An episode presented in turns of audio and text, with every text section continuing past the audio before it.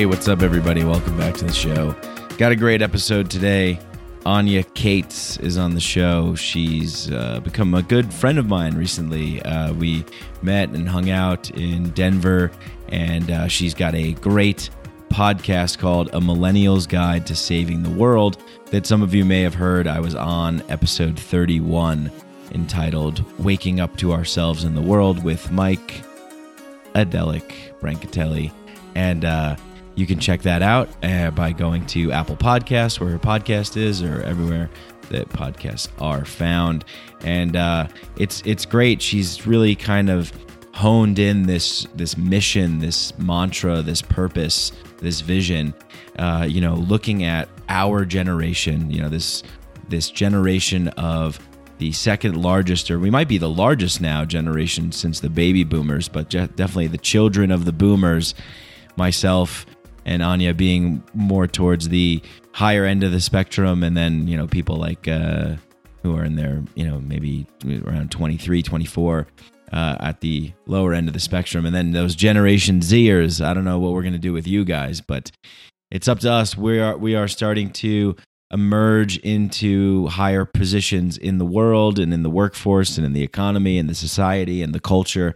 You know, hopefully, what I am creating here with this show and what Anya is creating with her show is is uh, able to kind of leave a mark and make a mark in a cultural way. Reach out, touch people, and have conversations that we're not hearing at you know anywhere else. and so, I want to actually just read her her podcast. Uh, description because I think it's pretty cool and you can get a good idea of of what her show is all about. Of course, we talk about in the show, but she says this podcast has one mission to rally a generation that's been labeled and groomed as lazy, triggered, and entitled, and invite us all to write a new story. One of a generation that's willing to challenge the status quo, reject black and white thinking, and opt out of each and every repressive system and box that we've been placed in. Above all else, I want to invite millennials to step up to the plate, to be vulnerable in owning our responsibility to ourselves for walking this planet through the darkest of days. It's time to dream new dreams, write new stories, and create new futures. The great work begins. I just love that. You know, I mean that's that's that's been a lesson that I've been learning in my life as I've been doing plant medicine work and healing work, you know, that it, it it's the this sort of and and and all these like you know articles coming out. I remember like you know even five years ago the millennial generation are, are they lazy? Are they entitled? They don't want to work. Like you know they're complaining a lot you know all this stuff. People of course everybody likes to project onto uh, other people and say oh look at what they're doing. It doesn't matter if it's individuals and relationships and friendships if you're a part of a corporation a company society a government whatever it is there's always a level of projection that happens to kick the can down the road, put it on someone else, blame somebody else for it, and you know, look at these the look at these new millennials and their wacky ideas. They're radical. They want to shake things up. Oh, looks like millennials don't want to buy homes. Isn't that? They're changing the economy. It's scary. Oh, you know, millennials aren't doing this or that. They're not having kids. They're not settling down. The world's going to end. We're all going to die. It's all terrible. Nothing, everything that we know, right? Everything that, that this generation above us, the generations above us, everything they fear, everything that they judge, everything that they look at is just a challenge to the world that they've become so familiar with. And when you be, when you become familiar with a with a world, even if it's not healthy, you have a certain allegiance to that world because it provides you with a certain level of comfort. You know, there's a certain level of, of comfort that comes from the familiarity of you of what you have always known even if it's not serving you anymore even if it's something that is detrimental. You will hear people defend things like that all the time. People defend that kind of stuff all the time, and it's uh it's an ideological blanket that we kind of smother ourselves in. You know, talking with Daniel Pinchbeck and, and Chris Ryan, and um, going to have Charles Eisenstein on the show recently. I've been listening a lot to this guy, Daniel Schmachtenberger which uh, is a great name. And uh, he talks, I think he has a blog called uh, Civilization Emerging. We've been really moving more into this kind of civilizational level thinking and uh, emergent properties and uh, looking at things in terms of organisms and uh, collective units and bodies of voluntary and spontaneous congregation, organization, or organization and expression. And it's really quite something to see because a lot of the old ideas that we've had don't really serve us anymore. We're, we are entering into a new story but it's also a familiar one too. It's also a a, a an, uh, an old story as well. You know, it's it's it's this sort of archaic revival, this sort of like coming back to our roots, using this the lessons and the technology and the progression that we've made and that we've advanced with in this world and you know, Pinchbeck talked about this in his book "How Soon Is Now" in 2017, and the reason why I loved it so much is because he, as when he identified that we're sort of unconsciously willing catastrophe into our lives to wake us up. And I think that really is what's going on. I think we do it in our lives. I think everybody does it, right? I think basically human nature is to do the least amount of work, to do the least amount of output to get the most amount of results. So, you know, if we're not being forced to work, if we're not being forced to produce something or to do something, we're most likely not going to do it we're going to always opt for the easier way. And you could be saying oh not me. I you know i get up and i run seven miles and i do the new york times crossword puzzle and the sudoku and then i you know drink a kale shake and you know i do 100 push-ups and i stand on a rock with one foot looking at the sunrise. Whatever. Good for you. But there's a most people i'd say the majority of people don't wake up until faced with catastrophe you know, sometimes it takes catastrophe to jolt us awake, to see things in a new light, or to evolve to a higher state of being. Sometimes it takes this tremendous hero's journey shouting from the bottom of a, a, cave saying, Are you going to walk this path, or will I shake the ground beneath you and crumble you to your demise? And we're like, well, what are we going to do? Will we go with the familiar, comfortable path and just say, okay, well, I guess it's good for now. I'll just kind of hold on and hang on, or are we going to accept the challenge and try and uh, purposefully and intentionally, respectfully, and in a in a really graceful way, evolve to a higher state of being? And I believe that that is capable and I think it's unprecedented because of the time that we live in right now with the internet. But I also know human beings, I know history, and I know how I behave in my life. I usually wait until shit hits the fan, and then I'm like, oh shit, I didn't see that. You know, we, we see it unfold throughout history in our collective and personal histories, our individual lives, but in, in the story that we tell that we call history. You know, when devastation occurs, like the likes of Pearl Harbor, 9 11, Katrina, you know, these are all times when the majority of us get kicked in the head and we kind of come online. We're forced to look, we're forced to pay attention, we're forced to, to see things in a different way. We're thrust into a whole new paradigm of being. You know, we're forced to either elevate and evolve or die disintegrate, crumble, and obliterate, right? We're either going to evolve to a higher state of consciousness collectively on a planetary level, or we're going to blow ourselves up. We're going to destroy ourselves. We're going to pollute the oceans. We're going to, we're already on that track. You know, we're on it. If you look at the macro and you zoom it down to the micro, to the individual, we we who's doing it? Is it the individuals that are feeding the collective? Is it the collective that's feeding the you know the systems that are feeding the the individuals? I think it's a little bit of both right? Because we have you know if we look at the great uh, societies i would say or the great uh, communities tribes they they are they sort of understood that it takes a certain kind of leadership a certain kind of wise old elder to guide, to be there to guide, to encourage, to show the way, to lead by example, to have a, a sort of detached perspective, looking at the society with fresh eyes from a mountaintop above, the outsider, as Alan Watts talks about, the one on the fringes, on the edge, to inform the society, to be there, the court jester, the joker, the one that informs the king of his follies, the only one that can speak the truth. We've sort of kind of cut this out of our mainstream Western world.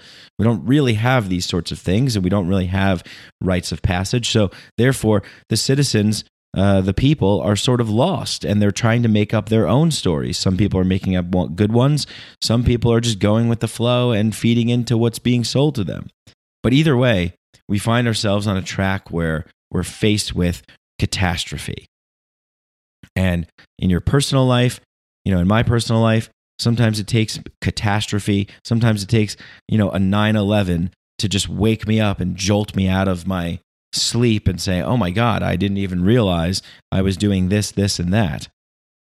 I didn't even see that. But now, because of this event, whatever it is, you lose a job, a, a relationship, you know, um, uh, an apartment, a friendship, a car, whatever, something that you had goes away, some, you know, you got robbed or whatever. Any any of these major events that can happen really, if we think about those moments and we reflect on them, the most of us, when something major like that happens and we lose a loved one or something, that we're really forced to reflect and really forced to think about what's going on. You know, you, you oftentimes hear people talk about, yeah, I got in this terrible you know, accident. I was skiing. You know, I hit a tree. My legs were broken. I, I got rushed to the hospital. They thought I was going to die. You know, and then you see how that person recovered and they made it out. And now their story is one of like, they're living every day to the fullest. They're taking full advantage of everything that life has to offer because they they they were faced with the end. They were faced with doom, peril, demise. They were faced with death, tragedy, non existence. Everything that they ever knew was going to go away. And it forced them to change their perspective. So many times, you know, these events in our world, uh, they, they, they will challenge us, they will question us. Uh, they will ask us questions. You know, they will say, "Hey, is this true?" Question the nature of your your reality. They may present an opportunity for us to examine the narrative structure of the story that we thought we knew. You know, now we we we have to be able to to hold this information though, right? Like that's one of the things and what I'm getting at with the people that are critical of other people, the millennials, you're lazy or you're doing this or I'm triggered and you have to respect my space. And, you know, yeah, there might be elements of truth to all these things. It might not be so black and white, like Anya says in her podcast description. And I don't think it is. I think that we really need to inject more nuance. We really need to be able to hold the power of paradox in our minds. It takes a lot of cognitive energy to do that. But if you can see other people's perspectives, if you can hold paradox in your mind and split the differences between them. Just examine, uh, you know, but be prepared for challenge your your sacred cows, so to speak. You know, as as Jamie Wheal was saying, I was listening to him talking about this. Like, be prepared to to challenge your sacred cows.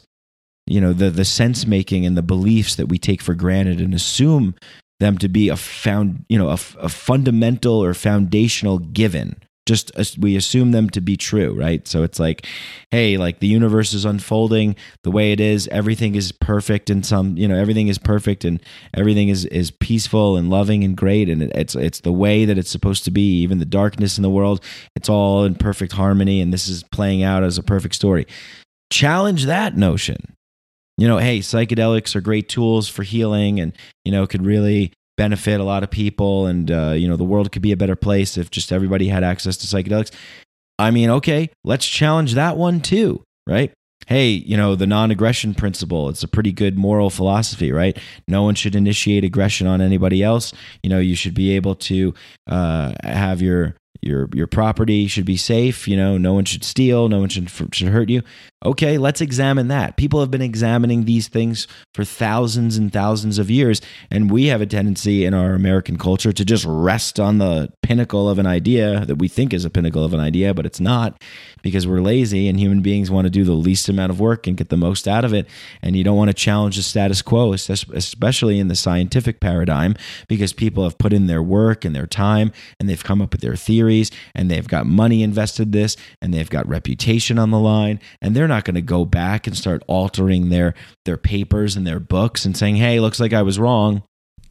Oftentimes it doesn't. Rupert sheldrake talks about this in the science delusion or science set free as it's called in the american version but we have to we have to be able to look at the things that we hold to be true the most you know hey i'm a good i'm a good person right are you? Let's examine it. Examine all of it. Hey, I believe in open trade and free market democracy. I think that's that's the height of uh, success and, and that's the height of evolution. Is it? You know, uh, I forget who said this. I think Graham Hancock says like, you know, science tends to act like we have well, where we're at right now in the world, we have about 99% of everything figured out and we're just kind of looking to fill in that 1%, you know, missing piece. I think it's completely the opposite. I think we got like 1% down and we're there's like 99% that we need to figure out. But we all do this, you know, and, and we do it because we're unwilling to challenge our most sacred core beliefs, the most sacred ways, the most intense personal ways in which we really see the world. What do we really believe? What is the the the, the sense making structures and the beliefs that we just assume to be true and that we are unwilling and un, unwilling to shake and unwilling to have being poked at, you know, and inspected? And there's traps along this path too.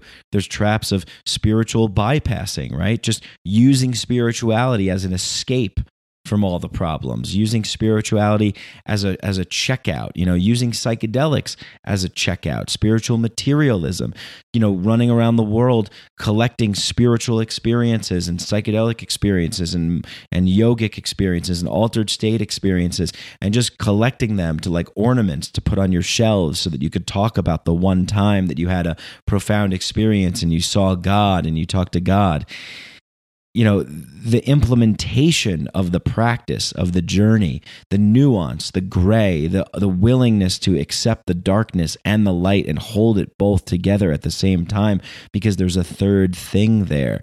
There's lots of things there. We have to be able to look at these these traps that are laid out along our path and say let's not get sucked into social media all day. Let's not binge watch netflix all day. Let's try and address some of the larger problems in our lives and in the world. Yeah maybe it's a little bit harder to compost but maybe you know you start doing it and it's fun and you learn about it and then other people do it you know i i got a squatty potty and i heard about that a while ago someone had one i was like this is great ordered one, got it. It's better for me, right? This is on a small scale. But there's a lot of these things that we could do. You know, you might have someone that would say, hey, you have a squatty potty. And they're like, oh, that's bullshit. I'm not using that. was it? Millennial trash or stupid thing. Just go on the damn toilet, sit down, and shut up. You know, there's a lot of people in this country like that. They just have their beliefs. This is the way it is. That's the way it's going to be done. But if you're open, if you're open to exploring, you can you start to open new doors. Life becomes richer, more novel, more diverse, more interesting, and the the what can come out of that, who knows? But we must be willing to accept the dismantling of all of our sacred, you know, preconceptions and little stories and narratives that make us feel comfortable, make us too comfortable, you know, like a real comfy heavy blanket that's just suffocating us. We have to have the ability to, to hold really unstable possibilities, destabilizing ideas that are just unsettling and, and even, you know, simultaneously contradictory at times. And, and look at what are we projecting? What are we aware of? What beliefs and sense making structures are we willing to deeply question, perform surgery on? And we all have them. So, you know, we are the kings of our own kingdoms. And sometimes it takes the people rising up and marching up to our doors in protest with demands for change. But, you know, what what could we do to prevent it? You know, what what could we what could we do to actually actively work in a way to administer preventative ideas, preventative solutions sometimes maybe we maybe some of us are being called on this journey and being challenged to go down this path so that we can come up with those ways. Who knows? But I think we're going to find out today in this wonderful conversation with my amazing new friend Anya Cates. I I think she's such a, a wonderful person, and uh, and I love hanging out with her and and having her on the show. And she's just doing really great things, as you guys will hear. Anyway. That's it. Uh, check out Navigating Psychedelics by Psychedelics Today. Uh, all the links for stuff will be in the in the show notes. Um, gonna be super excited to have uh, this new sponsor uh, on the show, uh, Brew Doctor Kombucha. They're just really dope. and I love their stuff. So uh, totally psyched to be bringing them on, and we'll talk about that a little bit more. And uh, go to Hemp Bombs, get CBD sent anywhere in the country. They have uh, hemp derived CBD products that are really great. I, I, I, like the gummies; they definitely help me sleep. And um, Syncro offers plant based and keto nutrition products. So go check that out. The links will be down in the show notes as well. Uh, you get 20% off when you enter the code Micadelic for Synchro, and you get 15% off when you enter the code in Hemp Bombs. It's Mike15 and all that information is in the show notes. Uh, but also, I like that you guys are fans of the show and that you just want to support what you love. And, you know, I love the idea of, of the sharing economy and the gift economy and the fund what you love thing. And, you know, I, I think that I really want to sort of try and do different things with the show to try and get it to be at a place where everybody feels like it's it's good and and you know that you want to uh, if you want to support it you can. Anyway whatever. I got a patreon page. So just check that out too. If you got a couple bucks hanging around and you want to send them to my way send them my way. It's it's it's amazing. I love that help and support that I get from everybody that does that. So go to patreon.com slash Mike Branc. That's B-R-A-N-C. You can donate as little as a dollar, two, three dollars, whatever it is. Alternatively, if you just want to make a one-time donation, I got a PayPal. Just go on my website, mikebranc.com, and you go to PayPal. This show is 100% done by me, nobody else. And I've been doing it this way for three years, and I want to keep doing it this way. So if you like what you hear, do that. If you just uh, want to go to Apple Podcasts and leave a five star rating and review, that's another huge way to that gets people's attention, that helps the show grow, that it shows up higher in the algorithms. People are able to see it, and uh, and then we're able to have just better conversations. I have so many big ideas and big plans for this show and i just don't have the resources to carry them out all right now. And I, I i, just i see a lot of cool things happening. I want you guys to experience just this wave of coolness that's going to be shooting out of my third eye into this show and and beaming it with like a rainbow colored fractal geometric pattern honeycomb breathing web of psychedelic gooey goodness to just get this thing to be where i want it to be in a creative way, you know, with guests, with uh, clips and artwork and music and all kinds of. I want this to be a really full 360 degree experience for for people listening. So that's where I want to go with it. Check all that stuff out. Follow me on Instagram, Micadelic underscore podcast. And of course, follow our guest, Anya, and all of her stuff will be in there. Without further ado, let's get in the conversation.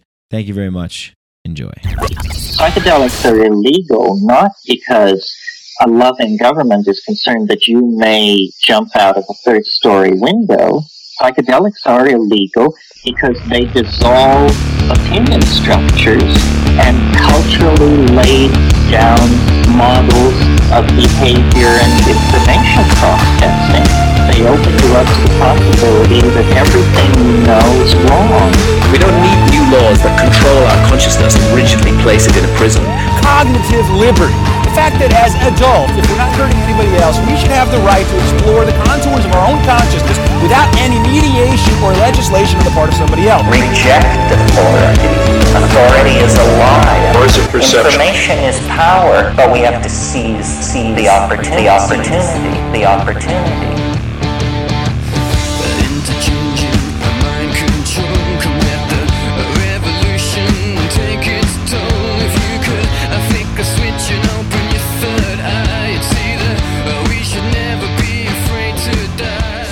Well, uh, Anya Cates, thank you so much for coming to Micadelic Studios here in this, you know, uh, beautiful Denver day, nice and sunny out. Thank you. Super profesh. Super profesh. such a such a Milen thing to say. Yeah, let's just do that the whole time. Not. well, I'm just like so psyched to to sit down and and speak with you, and I hope that we can have like a you know just like a cool free flowing open conversation. I listened to about half of the first episode of your podcast, a millennial's guide To saving the world. to saving the world. Cool. Um, love it. Love the intro. I love what you were talking about. Like I resonate with it so much, and I think we talked about this um, when we did your show when I was on, and I thought about that. I was like, was I good on that? Like, because I just did Chris at Chris's show, and I felt like I had kind of like went so far and talked about so many things that by the time we had like 10 minutes in between I was like I had maybe like podcast fatigue so I hope I was good It was awesome. it was good Yeah. okay cool Yeah. I'm always a nervous wreck and just like It you know fine. yeah okay cool um but yeah anyway so we we spoke about some of these things and like how we have these similarities and stuff. And, and i was wondering maybe if you would just kind of share a little bit. So uh, of your story i'll kind of lead in with the fact that we're both randomly from the same town or one town over in new york.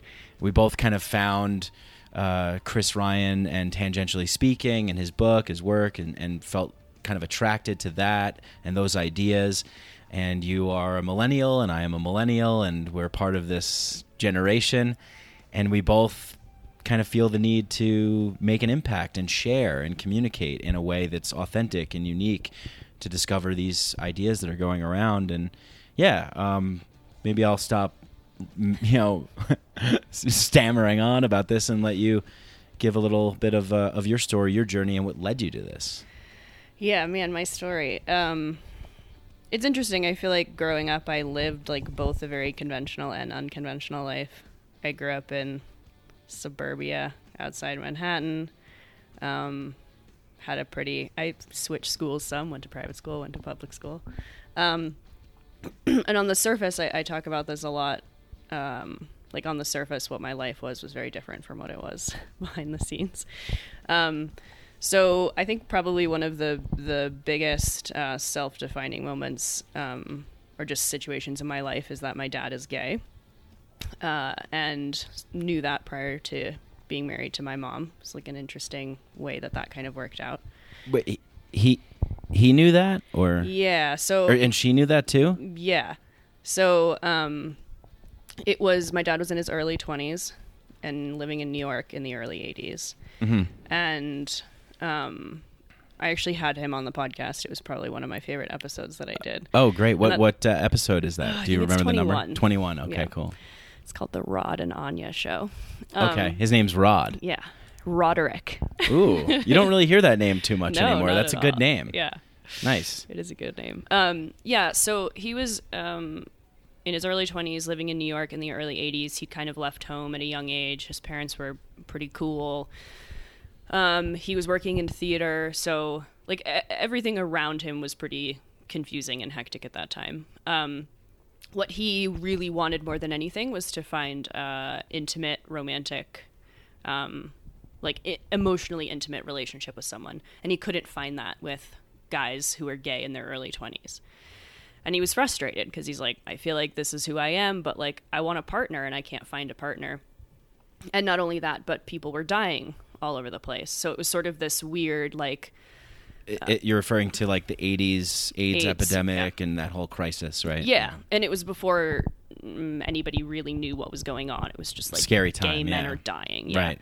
So he sort of felt validated and like maybe that's not the best idea. Um, and I think similar to how, uh, in a way that we all do this, or at least a lot of us in our early twenties, especially, is we think that we can't have it all, right? Like. I didn't think I could have uh, an intimate relationship and explore non-monogamy, so I like made a choice. And for him, he didn't think he could, be gay and have an emotionally intimate relationship, so he chose one over the other. Um, and he knew my mom; they'd been friends. Um, I think at the time my dad thought he was bisexual, and uh, yeah, they were together on and off. And then finally, like I think, at least the way they've told it uh, a couple times is like, hey, if nothing ever works out for us, let's just get married and have kids. Um, my mom was ten years older Um, and yeah, that's basically what happened. They got married and they had kids. And um, a few years after having me, right around the time they had my brother, my dad finally was like, Mm-mm, like I'm gay, I can't do it. Um, so they got divorced, but I didn't find out he was gay until five years after that. Um, after he was in a long term, like he was in a 10 year relationship with a guy pretty soon after they got divorced. Yeah, and it was this very like crazy moment for me of this was now the mid 90s. The year I found out he was gay was the year Matthew Shepard was killed, which is this young kid who was like tied to a fence in Wyoming, and a lot of gay rights le- legislation was created because of that. Um, very different time than now, and uh, my parents had decided they'd tell me and my brother when we asked. And through a very strange series of events, I finally asked at age 10. And this was after, like, my dad lived with a guy. I saw him holding hands with a guy, kissing a guy. He was just my dad's friend. Um, anyway, so I was talking to my mom, and I was like, you know, but dad holds hands with Sean. That doesn't mean he's gay, does it? My mom's like, well, actually, he is gay. Um, and I had this moment at 10 where, and like he lived around the corner. My parents were pretty cordial, and she's like, I'm going to have him come over. And I said no, because I knew gay was bad. I didn't really understand what it was, but I thought I knew it was bad. And I was like, there's something I've missed this whole time. My dad's going to walk in. He's going to be a monster. He's going to have like horns or like, like I missed it. Like he's a terrible person. Anyway, he walks in. He's the same dude that I loved. I was really close to him. And so I had this moment of like, okay, hold on. So gay is bad, but my dad is gay and my dad's not bad. So like that's bullshit. And what else is bullshit? Oh, Um, interesting. Yeah. So I would say from then on, I questioned everything. I think first sort of subconsciously, and then consciously um, learned what like a social construction was, and studied gender and sexuality in school, and um, and then interestingly, I think sort of similar to my dad in my early twenties, made a similar decision of thinking like well i don't really know what to do with my degree and i don't know how to live this life and uh, i think i know who i am but i don't feel like there's a place for me in this world and life is about sacrifice. Um, so i got married lived a really conventional life bought a house in san diego um, and in my late 20s through another sort of series of events be, like sort of like violently exited my life um, which catapulted What? What me. violently? Oh, you. I like exited my exited life. Yeah, yeah. So got divorced. I moved out of my house. Um, moved in with my mom. That was fascinating.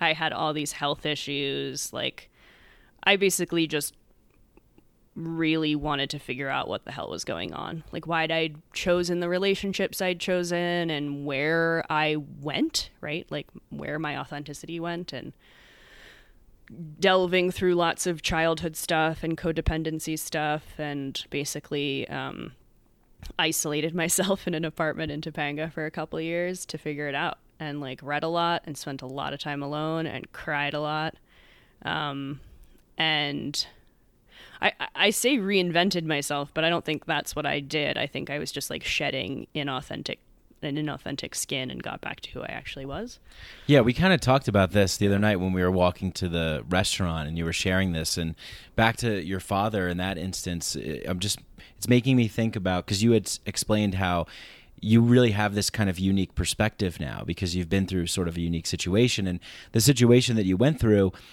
it was kind of a, a cordial, right? And like uniquely, respectfully designed situation between consenting adults and everybody in there. And, and it was sort of amiable and not what society would deem to be the kind of situational outcome. Like, oh, this is the case. What a horrific tragedy. And that wasn't really the case. So that kind of helped move you into a different way of looking at things. But then you found yourself also in this in this situation where you were involved with things that weren't really serving you or where you weren't being authentic. And I think you shared a little bit about that. I was wondering maybe if you could share a little bit again as to what that was, because I think we were talking also about generally this happens a lot, uh, maybe to young girls too, where they get involved in something, um, and I think you could say it better than than I can. So yeah, Yeah, well, you know, I I was I was very I was pretty naive to just like the inner workings of my own choices and patterns, which I think we all are up until a certain point. Um, so I had a, a, pretty challenging relationship with my mom growing up. Um, again, one of those things that looked okay on the outside, but was like very sort of toxic and dramatic on the inside. Um, very codependent. I learned what I learned was love was very transactional. Like if I do this for you, you do this for me. It was very emotionally absent. Um, so lots of like, well, you get, you know, here's a gift, or like you go to camp, so therefore you are loved. Um, and, but I wasn't aware of that. I didn't know it was wrong or different or problematic. Um, and so I ended up basically creating mimicking that type of relationship in my romantic life. My dad, I had a different relationship with, um, but I lived predominantly with my mom. My mom's the female, I think. So in, uh, I think I was more inclined to kind of like replicate her behaviors than I was my dad's. Um, right. So yeah, I, I think that's where it started. Was that I was pretty desperate to like merge with somebody. Um, and that happened for me in romantic relationships. I was in a relationship from 16 to 22 and then only left it because I met the guy I ended up marrying and was with him from 22 to like 27 and then decided to leave my marriage because I had met someone else. and that was the beginning of like, hmm, Anya, okay, like this is a pattern. You've also never been single. It's amazing that you're able to recognize that though because a lot of people don't get to that point of recognition. What what do you think it was that helped you come to that realization? Well, uh, I think, you know, and in all these situations in those relationships, they should have ended much prior than they did, right? Like I wasn't happy. I was basically just I wanted the relationship so bad that I was willing to sacrifice a lot of my own identity. Um, so, oh, you want that? If, does that mean we get to stay together? Cool. I'll sacrifice this and this and this to where it became like a shell of a person. And in the last situation, the person I met was really fucking cool and I really respected him and I was really like excited about my life and my future and I remember like driving I was living in San Diego and I kept going up to LA to spend time up there because I had friends there and my mom had lived there and I remember driving from San Diego once. I, it was just like a bad situation with my ex. I pretty much told him right away, like, I want a divorce. This hasn't been working for a long time, which he knew. like, it was there was lots of crap that went down. Um, but anyway, I was driving from San Diego to LA, and I remember thinking to myself, I don't feel any grief about the ending of my marriage, and that seems like a problem. Like, I'm not a cruel human. I know there were issues in this relationship, but this is someone who I loved, someone who I still love in many ways, someone who I, you know, really didn't want to give up on, someone who I spent, you know, we were for years in therapy, we moved across the country together, you know, we'd overcome, um, like betrayals and all this kind of stuff. I was super committed to it, and yet in this sort of like distraction, right? I wasn't feeling anything. And that just kind of bothered me.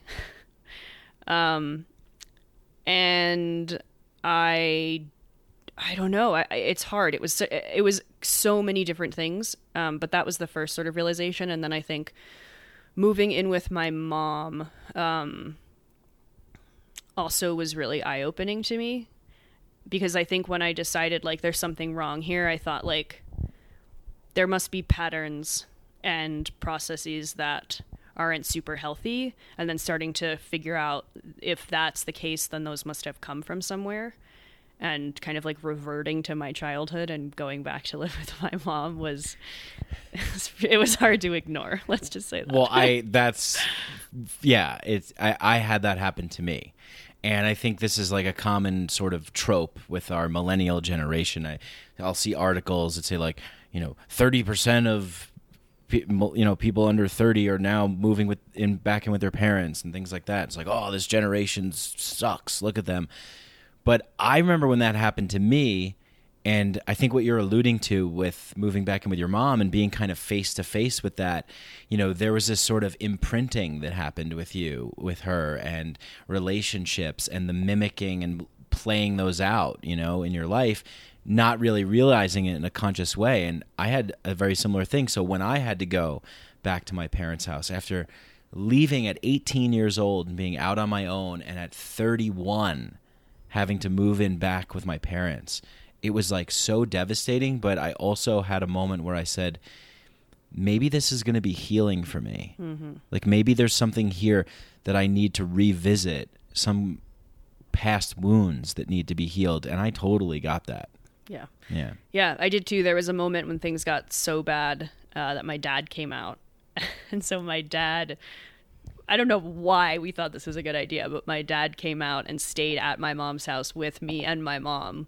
And like, I'm going through this like horrible trauma and like crying. And um, there was all these debates around like, you know, my mom offered to have me come live with her, but then very quickly felt, I think, crowded and was like, I didn't have anywhere to go. Like, I can't go back to that house with my ex husband who's Right. not being very nice. And I have nowhere else to go. And I was like dealing with all sorts of physical issues. And it was just like I barely leave the house. That was like a struggle.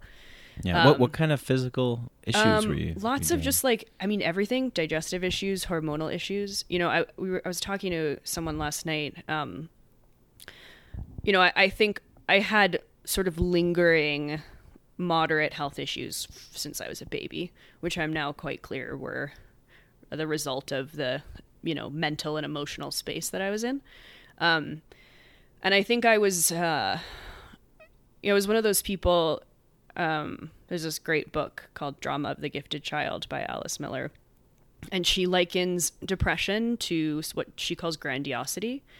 So that, like, there are people that do one of two different things in order to escape their problems. They either get depressed and shut down and don't do anything, or they overcompensate. So they're like, you know, they're constantly busy and working and performing. And, like, that's like, but look, everything's fine and I definitely fit into that boat. And I think I was able to kind of just push everything down by constantly like overperforming and working really hard and doing all these activities and um, yeah, because if it looks good from the outside, then it must be good. exactly. Yeah. and you know she says this really great thing in the book which i only read after having this experience is like what happened to me was like i became incapacitated. I couldn't work. I couldn't like work out. I couldn't pretend like i was okay because i wasn't. And with the absence of that uh like i was forced to be like who the fuck am i if i'm you know if if i'm not if i can't be defined by those sort of like performative things like who am I and do I like myself? I remember asking myself, like, Anya, if you had one arm, would you still love yourself? And the answer was like, not at all. And I was like, that's a problem. Like, would you still love yourself if you couldn't do blah, blah, blah? No. Okay, that's a problem.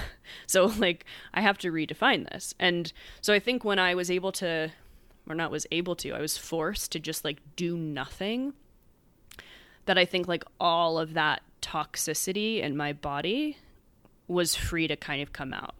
It was like you have the space in your life now to handle this. And thank goodness I worked for myself, so I didn't have to go into a job.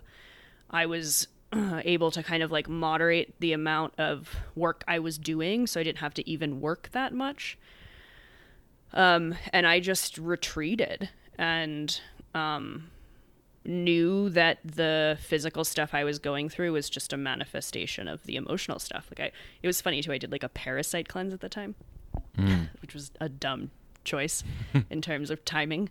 But I did this, and like I had this. It was so much felt like I was like I'm like eliminating parasites from my whole life and my body. Right? It was like the mirroring of physical and emotional stuff.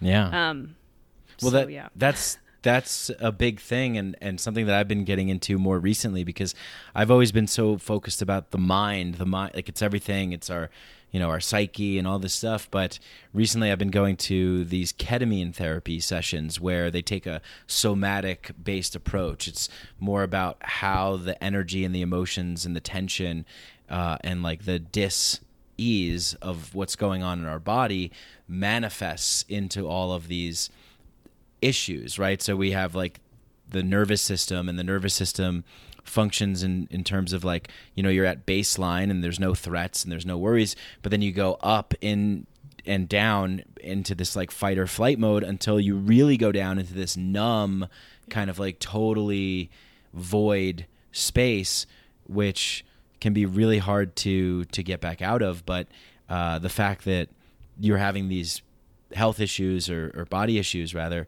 uh, that that that's actually something that's informing you Oh, of something sure. that's going on Yeah, and it always was. And I think honestly that's why it took so long for them to go away because I recognized how informative they were. And like I had done every test and taken every supplement and like I would be on the same protocol and be okay and then something stressful would happen in my life and all the problems would come back but yet the supplements and the protocol I was taking didn't change. And at one point relatively recently actually like seven, eight months ago, I decided to stop every single supplement, like everything.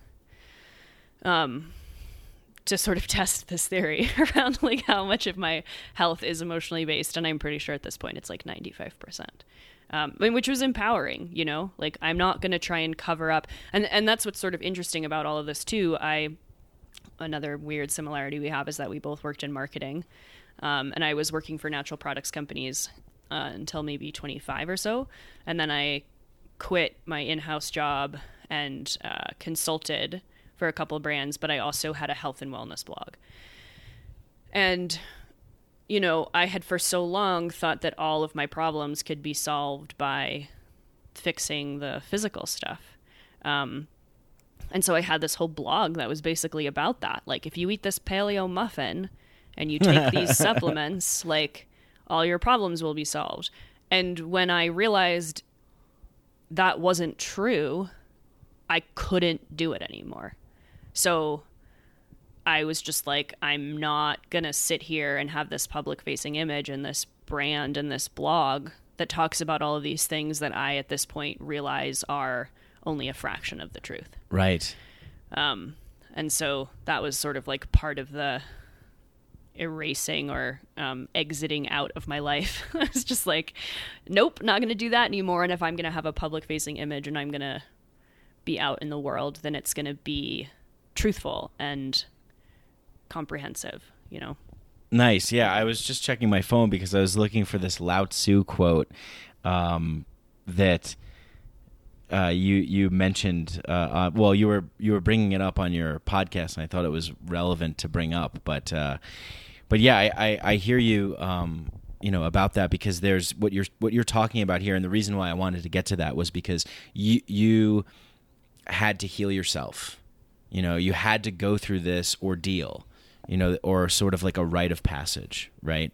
And I think that this is something that's kind of lacking in our modern times, and I think that a lot of what we've we've experienced because you have obviously your unique story of Anya Cates, like that is your unique story, and nobody else has that story, and I have my story, but I think our stories are connected to this moment in time and a lot of people can resonate with this because they're going through something similar. Maybe it's not the same exact thing but it's similar right? And there's this kind of idea that i that i'm thinking of of like well our parents kind of grew up with this lie of like how life should be and how to be in the world and how relationships should be and how we should interact with the world and what we should be caring about and involved with and that's just kind of like no longer serving us anymore. So there's like a, a crumbling or like problems that we just can't run away from. And a lot of people in our generation are being called to sort of shamanize for a lack of a better term.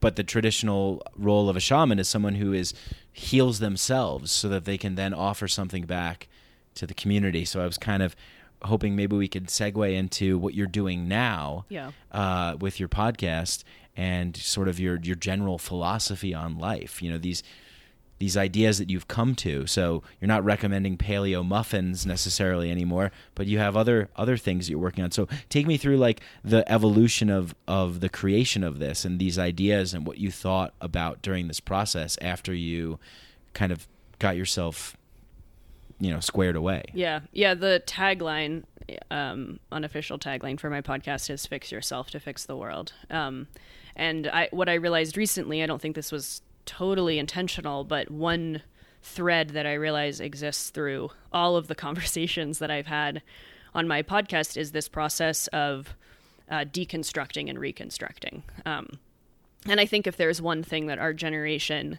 um, people in their 20s, 30s, are I think particularly good at it's being willing to do that, being willing to like tear apart the madness and you know enter into an open source state and figuring out like what is programming and what's authenticity and that's horrifying and that can happen in a myriad of different ways, you know.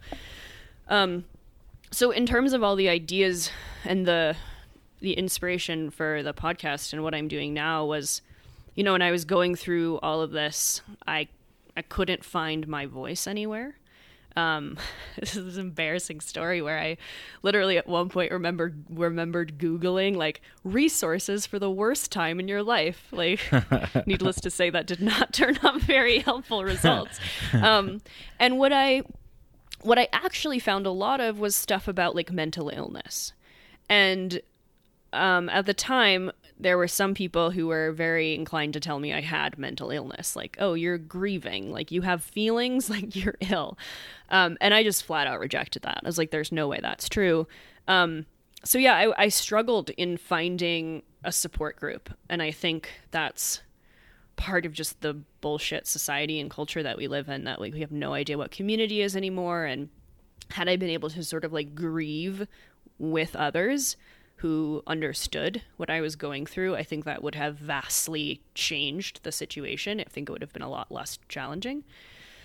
Um, so I knew that in going through this, that when I came out of it, that I wanted to have re- that be that resource for at least somebody.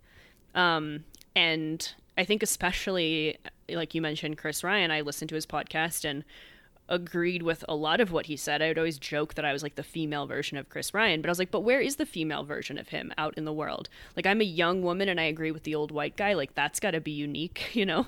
um, and, uh, yeah, I, I wanted to, I, I thought I can't find my voice. Well, that's because I'm the only one with it. So, um, and I started like posting, it was around, this whole thing started like Trump was being elected, the Me Too movement was going on.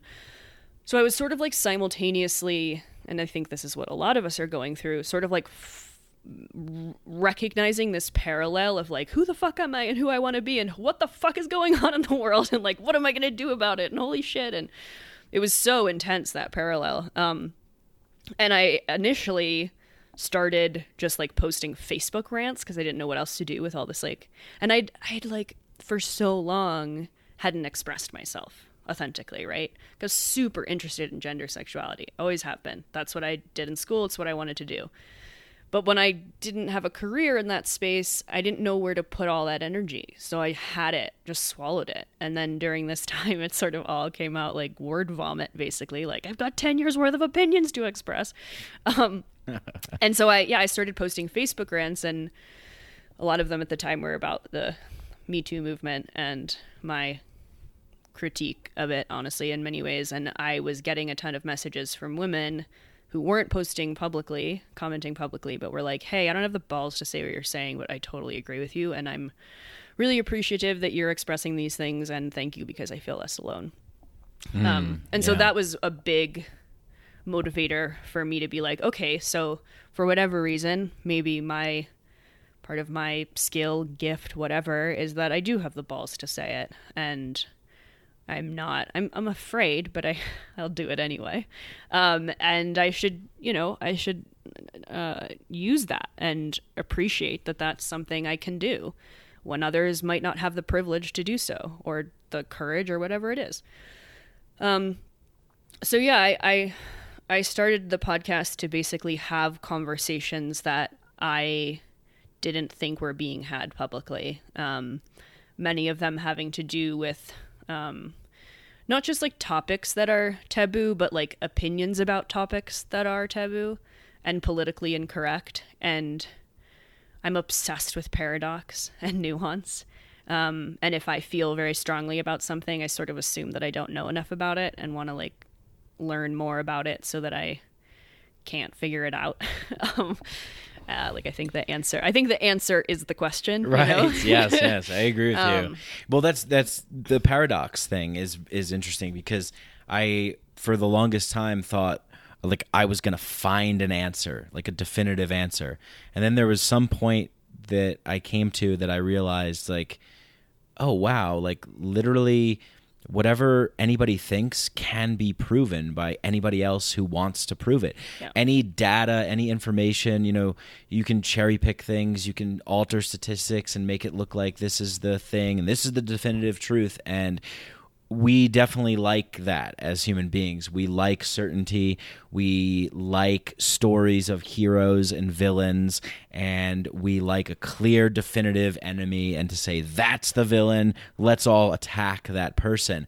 But you're right, there is this kind of weird thing that happens where even if your intention is good, right? Like I'm I'm sure a lot of the people in the Me Too movement their intentions are good. There's a lot of trauma there. There's a lot of fear. There's a lot of you know wanting to correct the wrongs and create justice. And I think that I'm a big believer in in justice. Like I I I strive for that.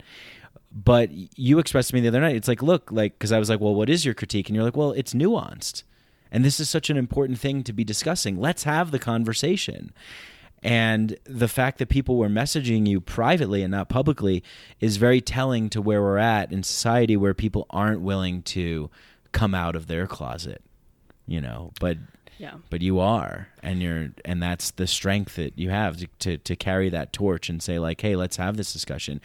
Could we talk a little bit maybe about that? Because i think that is maybe it's still it's still kind of a big issue right? Is it that maybe even not necessarily like hashtag me too Yeah. but this kind of paradigm that that exists now in our culture. How what do you see out there that's happening? And how do you try and like insert your opinions without well i guess it's kind of impossible to like make people freak out but um in the way that you do Yeah, I mean, I think it all comes comes back to personal power and personal responsibility, and I think I've learned the lesson more times than I needed to that like first of all, like blame and anger might be good jumping off points, but they don't actually get anywhere, and that I fully subscribe to like the Carl Jung idea about like what you dislike most about others is what you dislike most about yourself. And i'm just i am not willing to play a blame game right? So i agree with you. There's a lot of awful abuses of power. There's a lot of patriarchal bullshit. There's a lot of inequalities across gender sexuality race all of it. I mean this whole fucking country was founded on genocide and bullshit. Like it's all fucked up. Yeah So civ- there's- yeah. civilization itself is is founded on that yeah, th- there and there's no part of me that isn't aware of that and doesn't agree. Where I feel I disagree with people is I don't think punishing and pointing fingers is useful. So I guess in the space of let's say the Me Too movement, what frustrated me was that I thought often the position that women were taking relative to all of this was that of being the victim. And it was disempowering rather than empowering and again there's it's a spectrum right? So harvey weinstein versus aziz ansari like these are very different situations. But taking the example of aziz ansari like yeah maybe he was a dick but like woman like you have so much power walk out say something. Like you weren't trying to get him to promote your career. I mean to me that was very much like we can position ourselves as weak or not. And I think what's less weak is to take responsibility. Um, so I've been in relationships with people who I was very inclined to say were abusive, emotionally abusive. And I think they were. But would they been have been able to emotionally abuse me had I not been in the fucking relationship with them? Like I wasn't being tied to a wall. I was naive and I was scared and I was um yeah, not adult enough, but I was perpetuating it by staying and excusing the bad behavior. I'd break up with someone and go back with them. I would be conscious of what they were doing that was hurting me and I'd just ignore it because I didn't want to know the truth. So I, I mean, even now, it's like I'm in a in a process of really trying to forgive that stuff and recognize that like I can take responsibility without accepting blame and um, I have power. And you know, I think the whole thing with sexuality especially like I think I think women's sexuality is extremely powerful and feared by men. I think understandably so, given how powerful it is, given history. And I think what's happened is that because there was so much fear, that's where the control took place, right? And after the agricultural revolution, um, women's roles were devalued. And so it was easier for men to sort of assume power. And through this just sort of like societal and cultural power and fear is how we ended up where we were.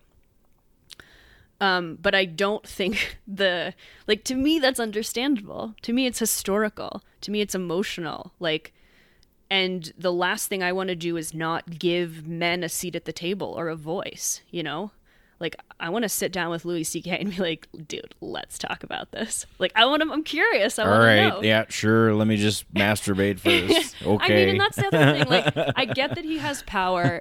I mean, I get in trouble for all this all the time. Like, I get that he has power. I get that whole thing. But like, those women could have also walked out of the room. Well, right, and look, and look, this is something that I was saying, and I feel like my voice is not. It's not good because I'm a straight white man, and so it's like fuck you. Whatever you say doesn't matter. But I try and shed all of those, you know, the things that I just happen to be, and just kind of communicate from my heart and how I see things from maybe like a soul level. And it's like, look, we're all human beings here. We all have the same life force inside of us, and we're all like autonomous and can make our own decisions. And I'm like, yeah, why can't you just say no? And, and then people will say, well, because it's hard. You don't understand the situation. And I'm like, well, but you're creating yourself to be a victim. Like stand in your stand in your power. Like stand up and and and and say the things. You know, because as as a man, I want a woman to be like, no, I don't want that. This is what I want. And I'm like, oh, okay, cool. And I think a lot of men do because a lot of times we find ourselves in situations where maybe we're doing something that we shouldn't be doing or that's wrong and we don't know it because no one's saying anything and then we're just like oh okay like i guess this is okay. And it's it's a very valuable voice because women are extremely powerful. And so yeah what what i'm wondering like you know i consider you to be an empowered woman. And so it, what is what what does that look like to you? What's your um idea of of an empowered woman or an empowered woman in a relationship you know and how how that looks to you I mean, I think a lot of it's just like self awareness and honesty. Um, you know, and I think, and this is like again, like going into like the my ta- most taboo opinions, but like take sexuality Good. for Yeah. example. You know, I'm, I, I, I don't condone abuse at all. However, like if I'm gonna like put on like a sexy outfit and I'm like a curvaceous woman and I'm gonna and some guy is hitting on me or compliments me on how I look, for me to th- think that that's offensive or uncalled for to me is bizarre. Like I I think I can be intelligent, I can be brave, I can be powerful, and I can be sexy. Like it's not we can have it all. Like we Right. don't have to. You know, I was always like I would walk down the street and I would get catcalled and I was like am I the only woman that's like kind of into this like and not offended? you know, and again, like nuance people, right? If someone were to come up and you're you taking know- you're taking it lightly though right like yeah, well, I, I just like yeah, I'm I'm sexy, and I think if I were a guy, I'd think I was sexy too. And you go to Europe, I mean, especially like Spain, these things are not Right. These are not norms. These are culturally created situations, right? Right. And I think that was the other thing. I lived in in Paris in France when I was twelve. I studied gender and sexuality, which meant that I was reading about these things cross culturally, right? And like being gay is a is a definition and a label and a box that we've created. But go somewhere else and like you're only gay if you're being penetrated, not if you're the penetrator, you know. So it's like if if, everything is i just- am the penetrator and and that was fascinating to me and freeing, right? Like if if I can and this is what I try to encourage on my podcast too, like if we can be brave and strong and aware enough to deconstruct this societal and cultural bullshit and we truly feel like okay, if none of that matters and I can literally do and be whatever I want to do and be, what would that look like? You know, like if you could tear it all down and start again, what would it look like? And in that version of reality for me, some guy being like, "Hey sexy" is not offensive. I would do it too. You know, and Right. and I think part of this to be fair is a unique position that I have as a woman and we talked about this the other night is that the main man in my life, my dad, my main um, example of masculinity was extremely healthy. And so this was someone who defied a shit ton of odds, who did his very best to live authentically, was very brave. I mean, the whole situation and leaving home young and then divorcing my mom, like time and time again, he's done things that are like super fucking powerful and manly. But he's also extremely vulnerable and cries and expresses his emotions and encourages me to do that too. So I think where I might be unique in this and able to see things from both sides is because I don't have the animosity toward um, masculinity or toward men, as I think a lot of people understandably do. Right. I probably yeah. have more animosity toward femininity and womanhood just because of my upbringing. Sure, Um, I'm sure you'd agree with me too when we're we're talking about this in in this nuanced way, having a real discussion about this. I I don't think like it's not something that I would condone. Like, oh yeah, just go out, just yell at women, just say whatever. You know, I think there's something that men have to learn too, in kind of an appropriate way of communicating and what's like, you know, uh, what's like offensive or what's over the line and what's not. But also this kind of like malleable area that we can both come together and say like hey yeah thanks i appreciate it but like come on you know like or something like that. I think you alluded to like in spain and i know in like brazil it's kind of similar too where you know in, in a lot of different countries right it's kind of more of this well you know they're they're being this way and like we're gonna just say back to them like oh you don't you don't have a shot like never in your dreams you know and it's kind of this teasy playful thing and i feel like we have a tendency in america to get so rigid and like evil nazi devil white supremacist and it's like whoa whoa whoa whoa let's just kind of play with what's going on here and like you said the deconstruction of all of these old models that are f- crumbling away that are no longer serving us. We need to dive into that. And you can totally just check out on the Bliss Express and go to, you know, power yoga and, you know, drink like cacao, coffee and you know what I mean? Like you can just totally check out and, and just live in like sort of your own little bubble where you don't have to touch the nasty bits. But I think in order to save the world, Yeah. we might have to dive into some of that and deconstruct it and then reconstruct it, right? Yeah, and even if it's not saving the world, I mean, I always people Saving your world. Yeah, well, right, and like honestly, do I think I can really save the world? No, but I'm still gonna live a life where I'm like trying, or you know, or like still doing living the best, most authentic truth that I possibly can. Um, but yeah, I mean, and and I think I've also like experienced like as insofar as this whole like woman thing, you know, over the years I was and I talk about this at length on my podcast. My like sexuality and sexual expression was I think the one thread that like kept me real. It was the one thing that I never really sacrificed. It was the one thing that always felt like clean and pure in a world that like wanted to make it dirty and um, disgusting.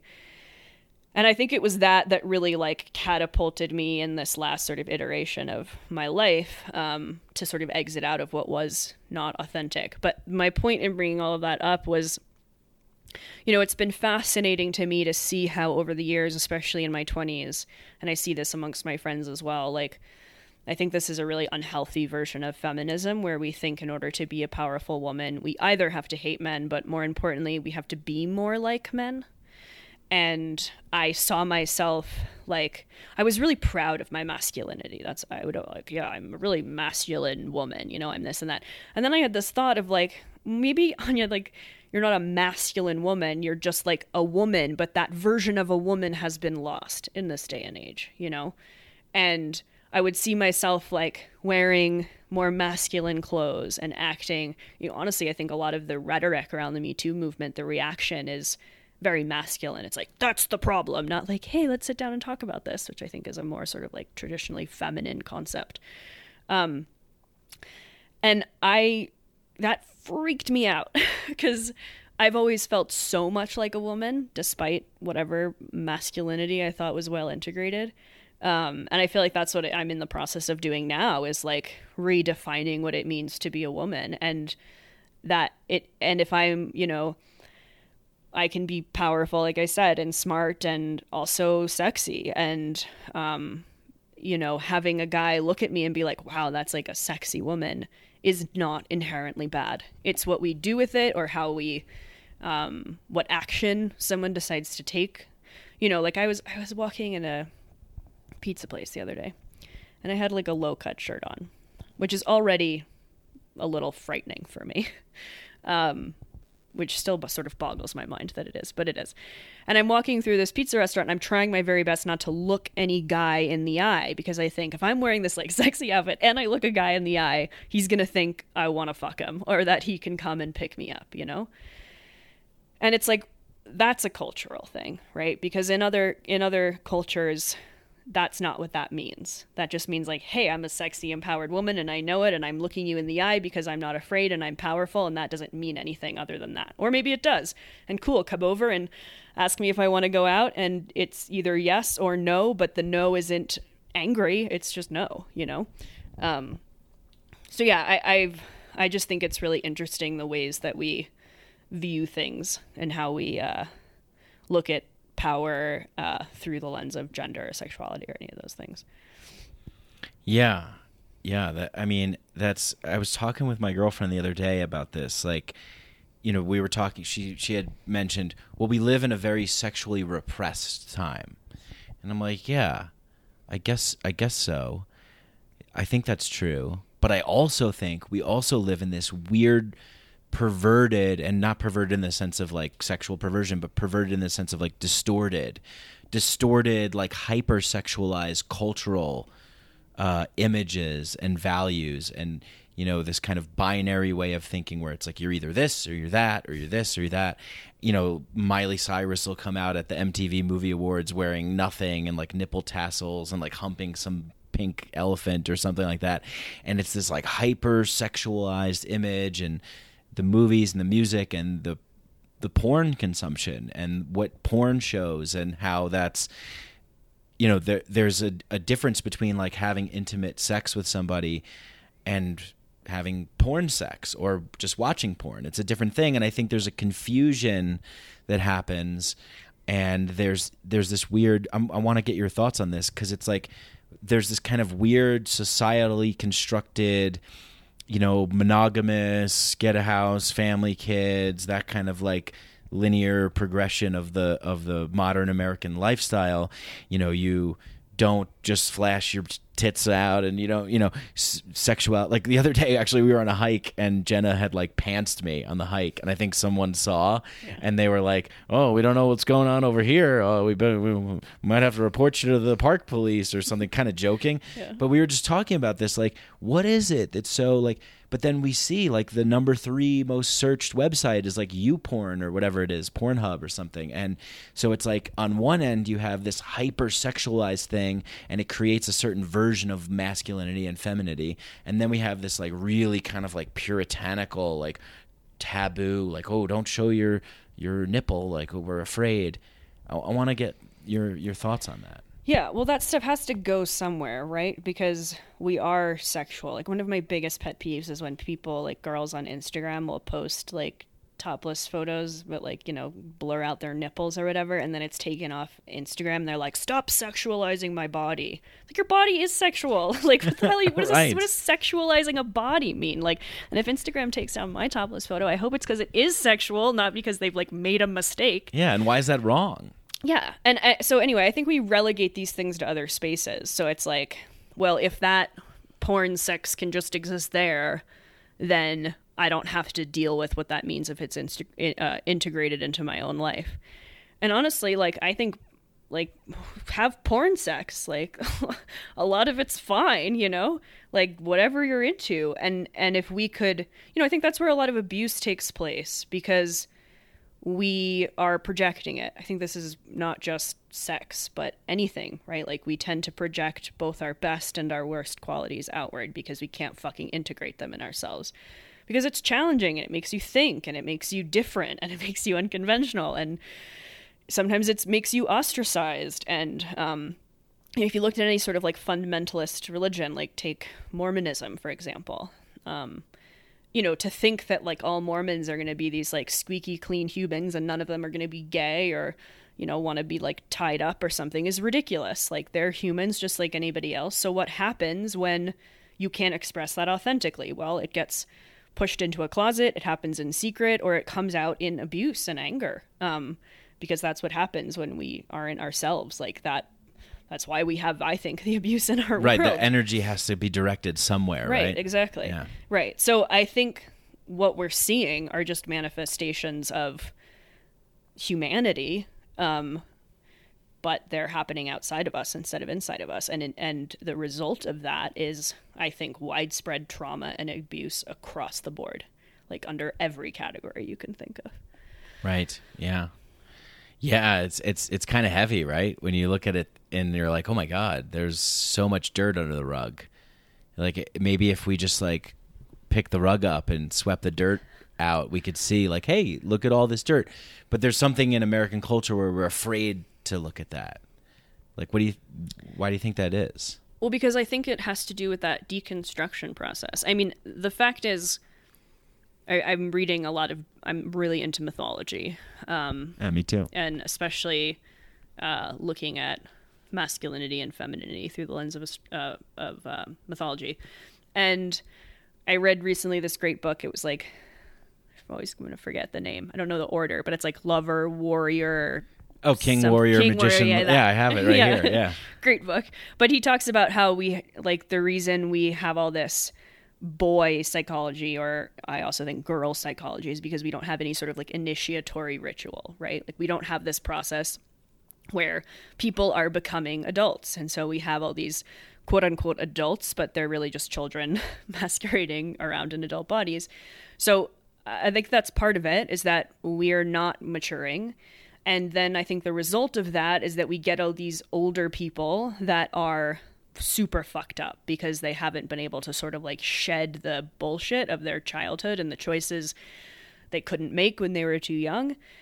And I think that's what we're seeing now, at least in our generation, is people having to sort of initiate themselves, um, whether that's through psychedelics or through like intense grief. I think that's how I experienced it, or just travel or whatever it is. Like I'm gonna do this myself, and I'm gonna, um, I'm gonna grow up, and you know.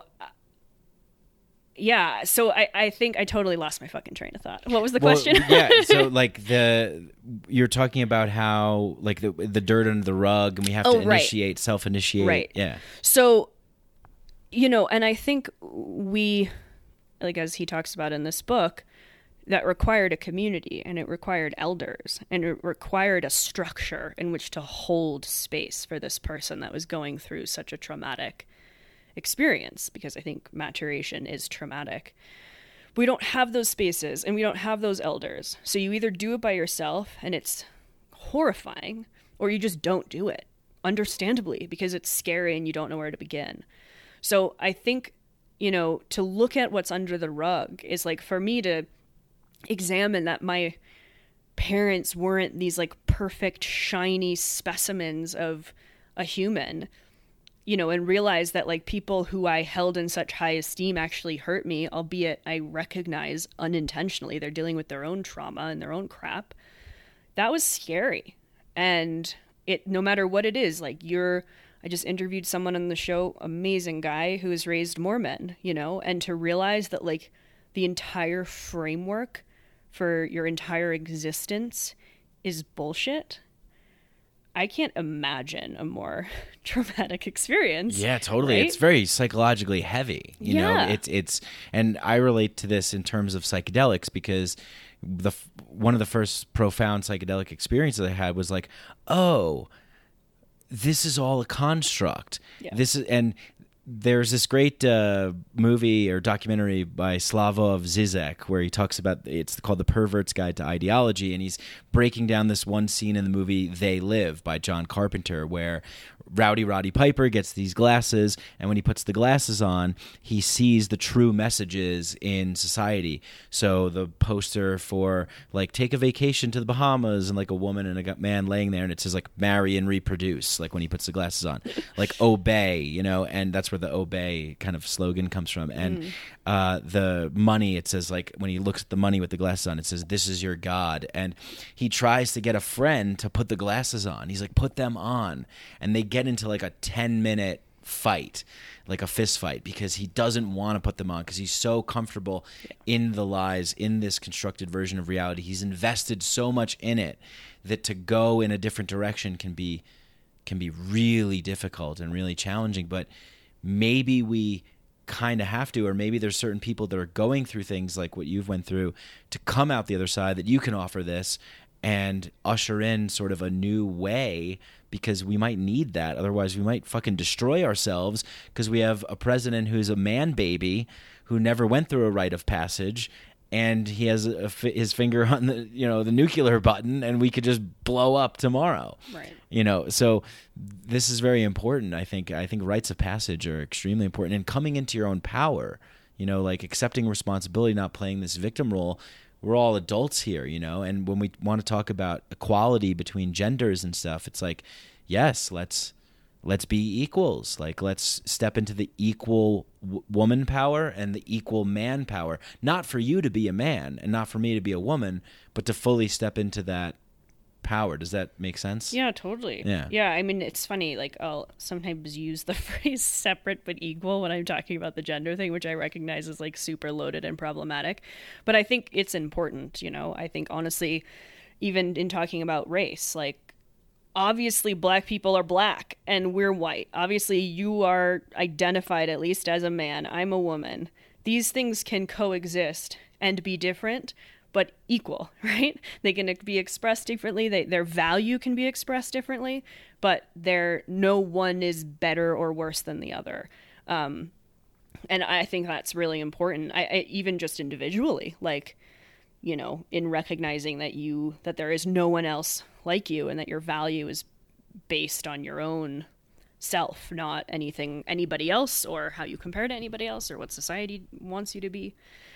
But yeah, I mean, and not only do we need to do that, but we need to support other people in doing it too, you know. Totally, yeah, because we always forget. And Yeah. we need those like reminders. We need people to come over and remind us sometimes. Sometimes, you know, like my girlfriend will say like, "Oh, it's a sign from the universe." And I'll I'll say that too because it's like okay, clearly we're being presented with a choice here and there's an there's a way that we can take this. Yeah. There's a way that we can see this. What kind of what would you say to some some people, maybe some young women or just people in general like listening and you know, maybe they can relate to your story and uh you know that want to kind of get involved and and do sort of the things that you're doing how to kind of navigate that space and what to maybe look out for or to keep in mind and, and that sort of thing I would say like find your community and if you can't find your community, start one. because I think that's I think how a lot of this bullshit is perpetuated by making people feel like they're alone and making people feel like because you're different or whatever else that you know you have to conform. So like I always joke, I think it's everyone's like, "Oh, everyone has a podcast." Like I'm I'm happy everyone has a podcast. Like have a podcast. If that means that like you get to f- create a community and with like-minded people in a society that is super isolated and tries to keep people separate and apart do it. Do whatever you need to do. Um, have a voice. It doesn't matter how many people are listening or if it's not a podcast start a meetup group you know? Like in finding people it's it's astonishing to me and I, I always say, like, had I known I could have the life that I wanted and that there were other people that believed similar things to me and wanted similar things to me and wanted to live a life in the same realm that I did, I mean, had I known that in my early 20s, maybe I wouldn't have made the same decisions that I did out of fear and a lack of belonging, you know? Um, so I I think that's vitally important is to find yourself reflected elsewhere. And if you can't, create the community yourself. So start it and watch as people come to you. Like the podcast for me is super selfish in a lot of ways because it's like, um, hi, I need some friends. So we're like, give myself a public platform. If you agree, come talk to me. Let's hang out, you know? Yeah. Um, yeah. But that is what we need. Yeah. Yeah. Yeah. So I think that like finding a community or starting it and being brutally fucking honest with yourself and doing the best you possibly can to you know, my favorite things is like when you point your finger at someone, there are three fingers pointing back at you physically. Um, so when you find yourself doing that, that person's the problem. That's what I need to blame. That system, that structure, that person, that gender, that race, that anything. Like, reflect back on yourself. How are you going to take initiative and take your power back and change whatever it is you think is the problem?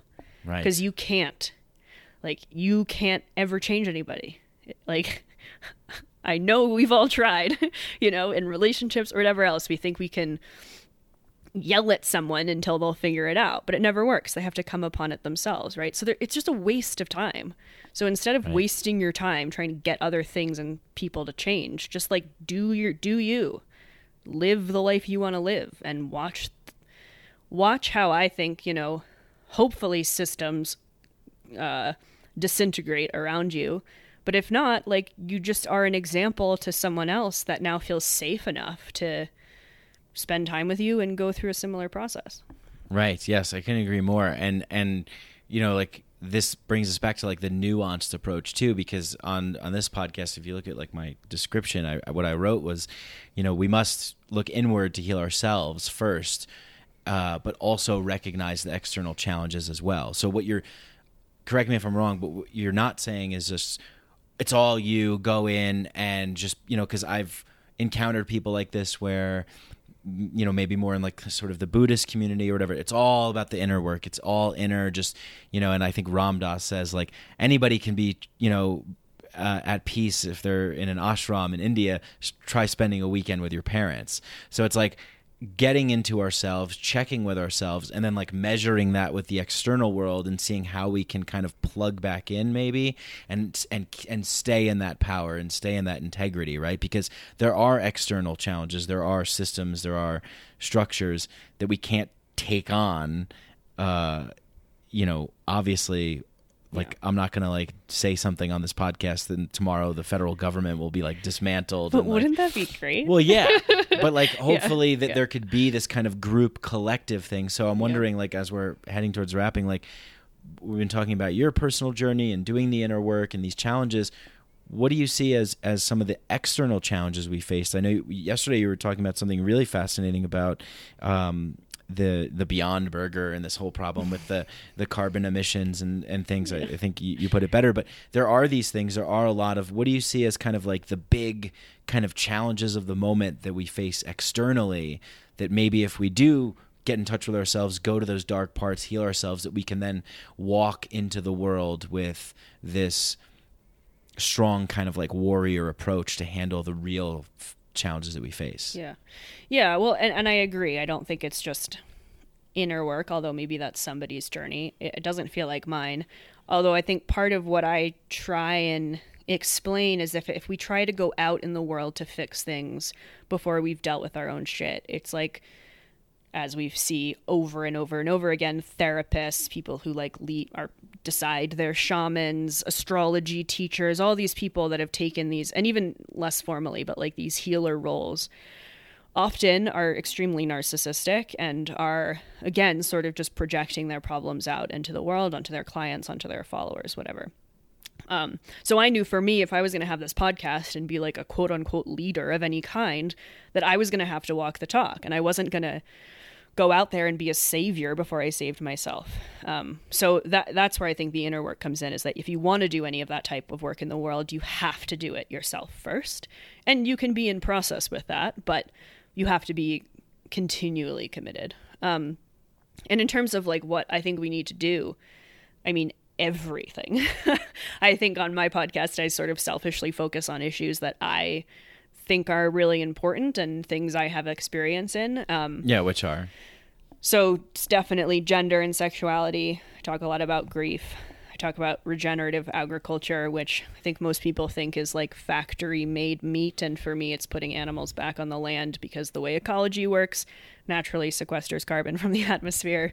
Like the world and the planet like works well where we don't need to uh, try and like create industrialized factories that are making, you know, soy based bullshit products. Like that's not going to help. Um, uh, yeah, so regenerative agriculture, I talk about childhood trauma a lot, um, colonialism, uh, race. Um, yeah, uh, those, I think that probably, it's a lot of gender and sexuality stuff because I just think like we are sexual creatures and that kind of like looking at what people think are perversions, not just sexual but otherwise, is a really unique way to look at things. Um, so yeah, I just try and like hit off on like every taboo I, pa- I basically can. Um, and uh, I, yeah, as politically incorrect as as I can. Yeah, manage. just to have like a real open and raw, honest conversation about it. yeah, like So, yeah. I, I try to find space outside the conventional black and white narrative on all of these issues.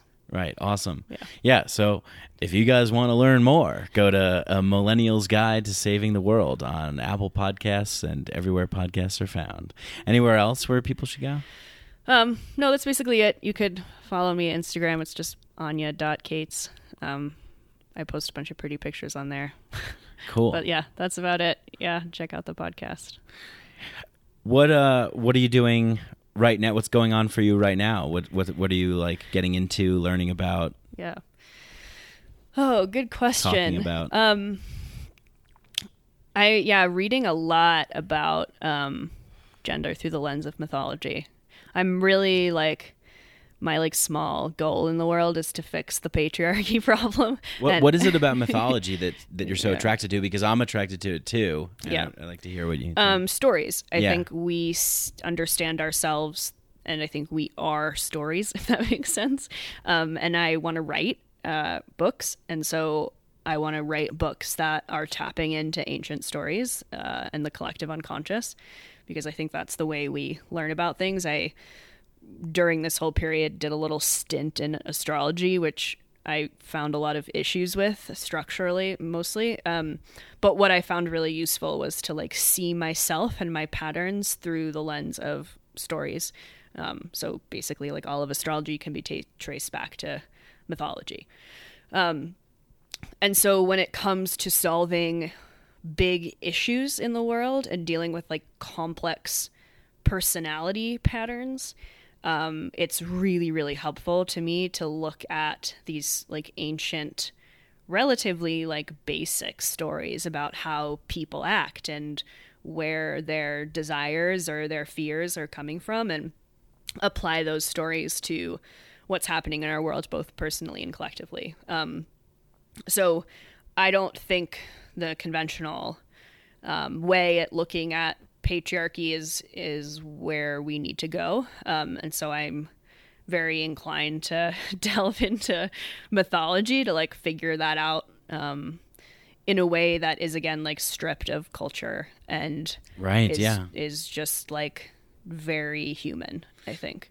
Yeah, human because I mean, look, like we have a tendency, I think, to look at these stories and go, "Oh, they're just old stories or whatever." But clearly, if they've lasted this long and they've gotten this far, it's like passing this baton with a scroll on it where everybody's writing their part. Yeah. And I think maybe it's time for us to write our part because Joseph Campbell talks about this these cultures of the past they had their their stories they had their mythology for their time and place and now you know Daniele Bolelli wrote a great book um, create your own religion where he's talking about let's take the good bits from all these places and apply it to today where Campbell says we're living in this sort of like cesspool or I think he says wasteland because we have no story of our time. And the story that we need is a global story because we are connected now with the internet and with everything. I mean we're people that are listening to this podcast are in Iran and Pakistan and you know all over the place all over the world shout out to all of you people all over the world who are listening to this it's amazing and we do i think realize that we are all the same and we are all different, and that's what the mythology says. And if we can apply it to this time, then we maybe we can create something that can help inform us to move on to a more healthy, more truthful, a more productive and prosperous uh, future. Yeah, and just be like way more empathetic to each other's experience because Mm, yeah. it's really just like regurgitation of the same stories uh, playing out in different ways and that's i think that's inspiring and beautiful. Um yeah and certainly frightening but cool. I'm just like i like it. I like the dark shadowy places. Me too. yeah, and I and I feel like we have to go there. yeah. If we're to really understand the full capacity of the human story and our place in it, we need to know like the nasty bits that may, maybe we don't want to know. Um, and you know, some people are capable of doing that, and some people aren't. And maybe some people are capable of just being followers to that message, and that's sure. cool too. all cool, we yeah. need you no matter what you're doing. Okay, Yeah. we're gonna we're gonna wrap up, and I really appreciate your time. This has been a fantastic conversation, and I, I hope to do it again. I, I'm just thinking in my mind right now, just because of like what we were saying, and I don't know what it is. Maybe the debates are going on. If you were running for president, oh man and you had like, you know, you're on CNN, hey, Anya Cates like, hey, welcome to CNN. Your what's your presidential platform? Like, I'm wondering what that would be, just because you have such an interesting background and unique perspectives on things, and you're interested in these dark places and the mythology and gender and you know the the constructs in which we operate in now. What would be like your pitch, I guess, to your you know your presidential platform? Like, what do you want to say to the world? revolution Ah, yeah. tear down the government. Take it to the streets, It's- people. We can't fix it. We have to start over. Yeah, I, I don't think I'd make a very good presidential candidate. I, uh, yeah, I, I think we need to. Yeah, the non PC presidential candidate. Give us the truth, yeah. Give us the truth. Yeah, it's the same sort of deconstruction. Right. I think we're um, we're due for a pretty harsh examination of what this country was founded on, and I honestly think until we are honest in that, and I'm not sure what we need to do to tear it down and start again. I think that process or that I think that's going to happen. So you th- you think this is okay? Because I'm with you on this. you think this is inevitable, right? It's almost like if you're like if you're living a lie or if you've done something and you know whatever it is, you have this like baggage. It's gonna come up eventually, right? Right. And the longer that you put it off, and the longer that you bury it, and the more lies that you put on top of it, it's going to erupt. It's Yeah. going to burst one way or another. Yeah. So we're either going to go that direction or we're going to realize like, hey, maybe we should take care of this, right? Yeah, and and look, I wouldn't be surprised if everything blows up at once. So some in terrible environmental situation occurs simultaneous to some asshole like releasing biological warfare, and the government can't operate, and all of a sudden we're alone and like need to get like. I think a lot. I, my guess, very uneducated, but would be that like everything explodes all at once, and we have no choice but to figure our shit out. Um, Boom. Perfect time to end. So No, go on. vote for me in the next election. and you'll probably die, but you can't control it anyway. Vote for me. Everyone's going to die. Yay. Well, yeah, I and I don't. did- Was there something else uh, that you wanted to Nope, say? no, that was- that cool. was pretty much well, Anya, I, I completely agree with you, and I think yeah, people listening out there, let's come together, form groups, listen, listen, listen to Anya's podcast, follow her on social media, get together, reach out, message her, and let's all come together because when the shit does hit the fan, maybe we could have some kind of cool, decentralized, voluntary gr- little groups of communities and tribes yeah. that are ready and waiting and saying, "Hey, we're here. We got we got the tools, we got the knowledge, we got the internet. We can research, we can learn about whatever we want. Let's start preparing to to take over and create models that will be self-sustaining and and you know will will be healthy." That will sort of make these old crumbling ones obsolete so that people can move into a new space and that container's formed and it's there. And you have your community and your tribe, and I have mine, and you know, other people have theirs, and we can form this kind of new Yeah, let's let's form a new constitutional Congress. You know, I mean, it might happen. it. Yeah. Yeah. Awesome. Well, thank thanks again so much, Anya Cates. Uh, a Millennial's Guide to Saving the World. Go check it out. She's got fascinating conversations on there um, with all kinds of different people. You heard, you know, the the getting into the taboos, exploring the nuance, the gray area. Go check that out. I think you guys are really going to enjoy it. Thanks again for being on the show. Thank you, Mike. This was awesome. Peace.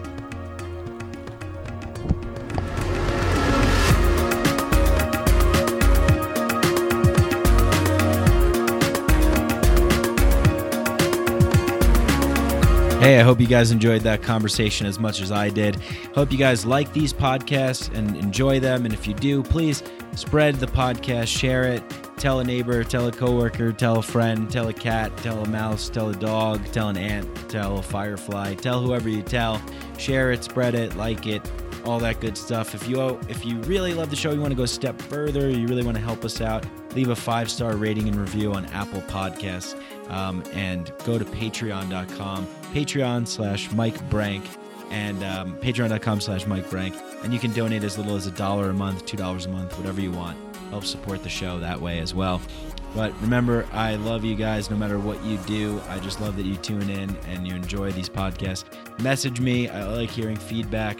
Get in touch with me on Instagram, Mikeadelic Podcast, Mike Branc on Facebook as well.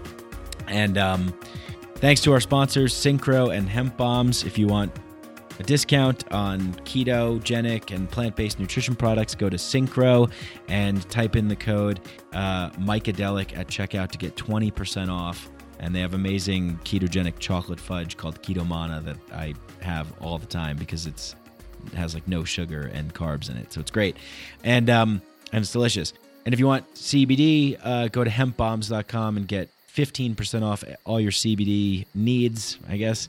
And uh just enter the code Mike15 at checkout. But thank you once again to everybody. Thanks to Danny Barnett and Galaxia for the music, the intro, and the outro. I love you all. Peace.